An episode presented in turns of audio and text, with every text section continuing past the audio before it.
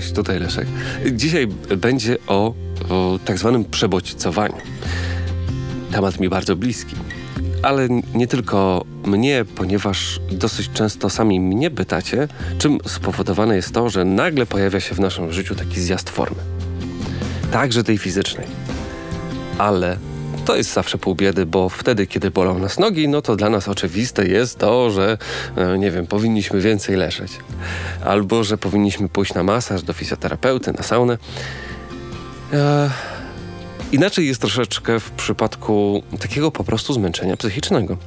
Kiedy przychodzi taki moment, zazwyczaj bardzo nagle, kiedy to ma się wrażenie, ja mam czasami takie wrażenie, że za chwilę moja głowa eksploduje od nadmiaru bodźców. Światła, dźwięku, ludzi, mijającego nas szybko świata za szybą naszego własnego auta. I co w takiej sytuacji robić? Czy może jednak jedną z metod odpoczynku będzie pójście na rower, czy jednak mimo wszystko powinniśmy jednego dnia zostać w łóżku? Ale nas nosi, nie potrafimy leżeć w tym łóżku. Ja tak mam. I ja zauważyłem, że po prostu nie jestem często w stanie się zatrzymać. Pomimo tego, że zarówno moje ciało, jak i również moja głowa błaga, prosi o to. I odpowiem na to pytanie za chwilę, ale wcześniej zadam jedno tobie. Co się ostatnio w twoim życiu zmieniło? Jak wygląda twój sen? Może pogorszyła się jego jakość? Może mniej śpisz? Może w pracy jest więcej obowiązków? Może w życiu zaszło dużo zmian? Może jest coś, co ciebie bardzo podskórnie stresuje i przez cały czas obciąża? Może są jakieś stare, nierozwiązane sprawy, którymi trzeba się zająć? Ale zrobić to teraz, czy jednak poczekać chwilę? Wydaje mi się, że czasami warto jest poczekać, nabrać sił, ale jednocześnie chyba też trochę zmusić samego siebie do tego, żeby na pewne sprawy przymknąć oko. Ponieważ walka z najtrudniejszymi zagadnieniami w naszym życiu często wymaga od nas takiej energii, której dziś teraz nie mamy. I jeżeli dziś teraz będziemy podejmować w takiej fazie przebodźcowania, zmęczenia pewne decyzje, jest dosyć spore ryzyko tego, że podejmiemy je źle albo w zły sposób rozwiążemy to, co nas aż tak bardzo boli. Choć niekiedy, podobnie jak na psychoterapii, wtedy kiedy boli najbardziej, wtedy powinno się ogarniać te rzeczy, które gdzieś w głowie nam przez cały czas pulsują dosyć intensywnie. No i przyznam szczerze, że tutaj nie ma dobrej, jedynej złotej rady. Ale jeżeli coś może poczekać, niech chwilę poczeka. Ale niech nie czeka znów wieczność. Podobnie jak z bolącym zębem. Wcześniej czy później znów się odezwie. Ale przez ten cały czas będziemy mieli w tyle głowy gdzieś skryty lęk przed tym, że w każdej chwili może to nastąpić. Ja nie lubię odwlekać po prostu mało przyjemnych rzeczy na wieczność. I życie mnie tego nauczyło, że im dłużej coś się odwleka w naszym życiu, tym jest gorzej. I tym bardziej właśnie wpływa to na to przebodźcowanie. Jesteśmy mniej odporni na to wszystko, co dzieje się wokół nas. I wielokrotnie wam też powtarzałem, że jestem introwertykiem i też otaczam się dosyć często introwertykami w postaci chociażby moich widzów czy też słuchaczy. I jestem w stanie ich doskonale zrozumieć, że czasami jest tak, że nie mamy ochoty na to, żeby robić cokolwiek. Ale jednak z drugiej strony gdzieś tam nas nosi. Z drugiej strony boimy się tego, że będziemy przez kogoś źle ocenieni, prosząc o to, żebyśmy właśnie na chwilę mogli zwolnić. Być może w samotności, a być może w otoczeniu tylko i wyłącznie osób nam totalnie najbliższym, którzy u nas nie powodują tego napięcia. A to napięcie spowodowane jest najczęściej właśnie tym, że boimy się tego, w jaki sposób będziemy odbierani przez innych. I często może to dotyczyć nawet także rodziców i często, nie wiem, spotkanie w rodzinnym gronie może być bardzo wymagające i dla mnie często takie jest, ponieważ zdaję sobie z tego sprawę, że gdzieś głęboko we mnie jest skryty lęk przed tym, w jaki sposób będę odbierany. I wtedy pojawia się pytanie, czy dobrym rozwiązaniem na to, żeby się odbodźcować, będzie pójście na rower? Pójście pobiegać? Tak. Ale bez narzucania sobie absolutnie jakiegoś konkretnego celu. bez patrzenia na licznik, bez patrzenia na kilometry, bez patrzenia na prędkość, dystans. Róbmy to w takiej skali, w takiej objętości, na jaką dziś mamy ochotę. Stając po drodze tyle razy, ile nam tylko nasza głowa będzie pozwalała i tyle, ile będą kazały nam nasze oczy, zwiedzając piękne widoki, zatrzymując się, doceniając każdą jedną malutką rzecz, którą po drodze gdzieś będziemy mijać. To się nazywa rekreacja, a ktoś inny powie, że to jest sposób na taką medytację, ale dużo jest w tym prawdy. Z tego między innymi względu też kupiłem sobie kajak, ponieważ wiem, że mogę nim wypłynąć na dowolnej wodzie i zostać na niej tyle, ile tylko będę chciał. Bez telefonu, bez powiadomień, które też często nie zdajemy sobie z tego sprawy, ale również wpływają na to nasze przebodźcowanie. Trzeba się niekiedy nauczyć tego, że nasze życie może być poza kontrolą.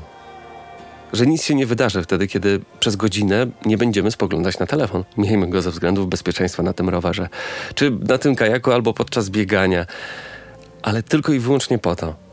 Po to zostały między innymi stworzone tryby nie przeszkadzać. Po to między innymi jest opcja ograniczania ilości powiadomień, które do nas przychodzą. I ja w swoim prywatnym telefonie mam absolutnie wyłączone wszystkie powiadomienia, poza tymi, które są dla mnie naprawdę bardzo istotne. A tymi istotnymi powiadomieniami będą tylko i wyłącznie połączenia przechodzące od numerów mi znanych i tylko i wyłącznie najpilniejsze SMS-y. Cała reszta, Facebook, Instagram, TikTok, maile, wszystko jest wyciszone. I mówię sobie, że są pewne rzeczy i pewne sprawy, którymi mogę zająć się jutro. Nie muszę tego absolutnie robić teraz, bo teraz jest czas dla mnie, albo teraz jest czas dla rodziny. To niby jest takie proste, ale moim zdaniem bardzo pomaga. To też nie jest odwlekanie spraw na potem, bo pewne rzeczy obiektywnie mogą poczekać. Nie musimy robić wszystkiego na raz i nie musimy robić 5 rzeczy na raz. Nie musimy się wszędzie śpieszyć i nie każdemu musimy odpisać tu i teraz, w tym momencie. Nic się nie stanie. Tym bardziej nic się nie stanie, jeżeli komuś bardzo szczerze, a jednocześnie bardzo kurtuazyjnie powiemy, że zajmiemy się tą sprawą jutro, bo aktualnie potrzebujemy chwili dla samych siebie. Większość, zdecydowana większość osób jest w stanie to zrozumieć. Jest w stanie także zrozumieć to, że sport, pomimo tego, że dostarcza nam kolejnych bodźców, to jednak mogą być to bardzo pozytywne bodźce wtedy, kiedy właśnie jesteśmy sami albo z kimś, kto na nas nie będzie wywierać absolutnie żadnej presji. Z kim można także również pomilczeć wtedy, kiedy będzie to dla nas konieczne. Są również mnóstwo innych zajęć, które są w stanie przewrócić tę równowagę, czy też higienę umysłu wtedy, kiedy potrzebujemy. U mnie może to być sianie albo koszenie trawy. U mnie może to być robienie porządków w domu. Majsterkowanie, liczenie czapeczek na sklepie. To są takie rzeczy, które mi pomagają właśnie w tym, żeby się... żeby po prostu odpocząć w sposób psychiczny. I jednocześnie uczę się przez cały czas dawać sobie przyzwolenie na to, że mam prawo być zmęczony. I przy tej okazji też uczę się przez cały czas komunikować to, że czuję się po prostu gorzej i przez to być może nie jestem tak elokwentny, przez to nie jestem w stanie wymawiać aż tak wielu słów, przez to być może ciężej jest mi zostać dłużej na pewnej imprezie, ale zdaję sobie z tego sprawę, że zachowywanie tego pewnego balansu pozwala mi szybciej regenerować moją własną głowę. Przez to wszystko chcę powiedzieć, że trzeba umieć dbać o samego siebie. I że czasami trzeba być egoistą. Ale warto w takiej sytuacji jest to właśnie komunikować. Warto jest też gdzieś w głowie ułożyć sobie plan rozwiązywania starych problemów, które nam ciążą. Warto przy tym przez cały czas regularnie być aktywnym sportowo, chyba że nasze przebodźcowanie jest spowodowane tym, że jesteśmy jednak przetrenowani. Bo jest moim zdaniem dużo osób, które przesadzają w drugą stronę. I jest taki pewien moment, kiedy to po prostu biologia decyduje za nas, kiedy to właściwie wszystkie, każda jedna część naszego ciała, ale w tym i również głowa mówi nam spasuj na chwilę, zrób sobie 2 dni wolnego od tego roweru, od biegania, od tego pływania, czy też łażenia. Nie codziennie musisz mieć wyrobiony limit kroków. Ponieważ, przynajmniej tak jest u mnie, wtedy kiedy zbyt dużo poświęcę się sportowi, kiedy po prostu jestem fizycznie zmęczony, to bardzo wprost proporcjonalnie odbija się to na tym, jak się czuję psychicznie. To jest tylko i wyłącznie kwestia gospodarki hormonalnej. Czy może być tak, że po prostu mamy bardzo duży wyrzut kortyzolu, hormonu stresu, i on sprawia, że przez to, że po prostu jesteśmy padnięci fizycznie na skutek przetrenowania, wtedy rodzi się u nas apatia, wkurzenie, ciągłe poddenerwowanie, drażliwość, zaburzenia snu czy też apetytu. Nie warto jest niekiedy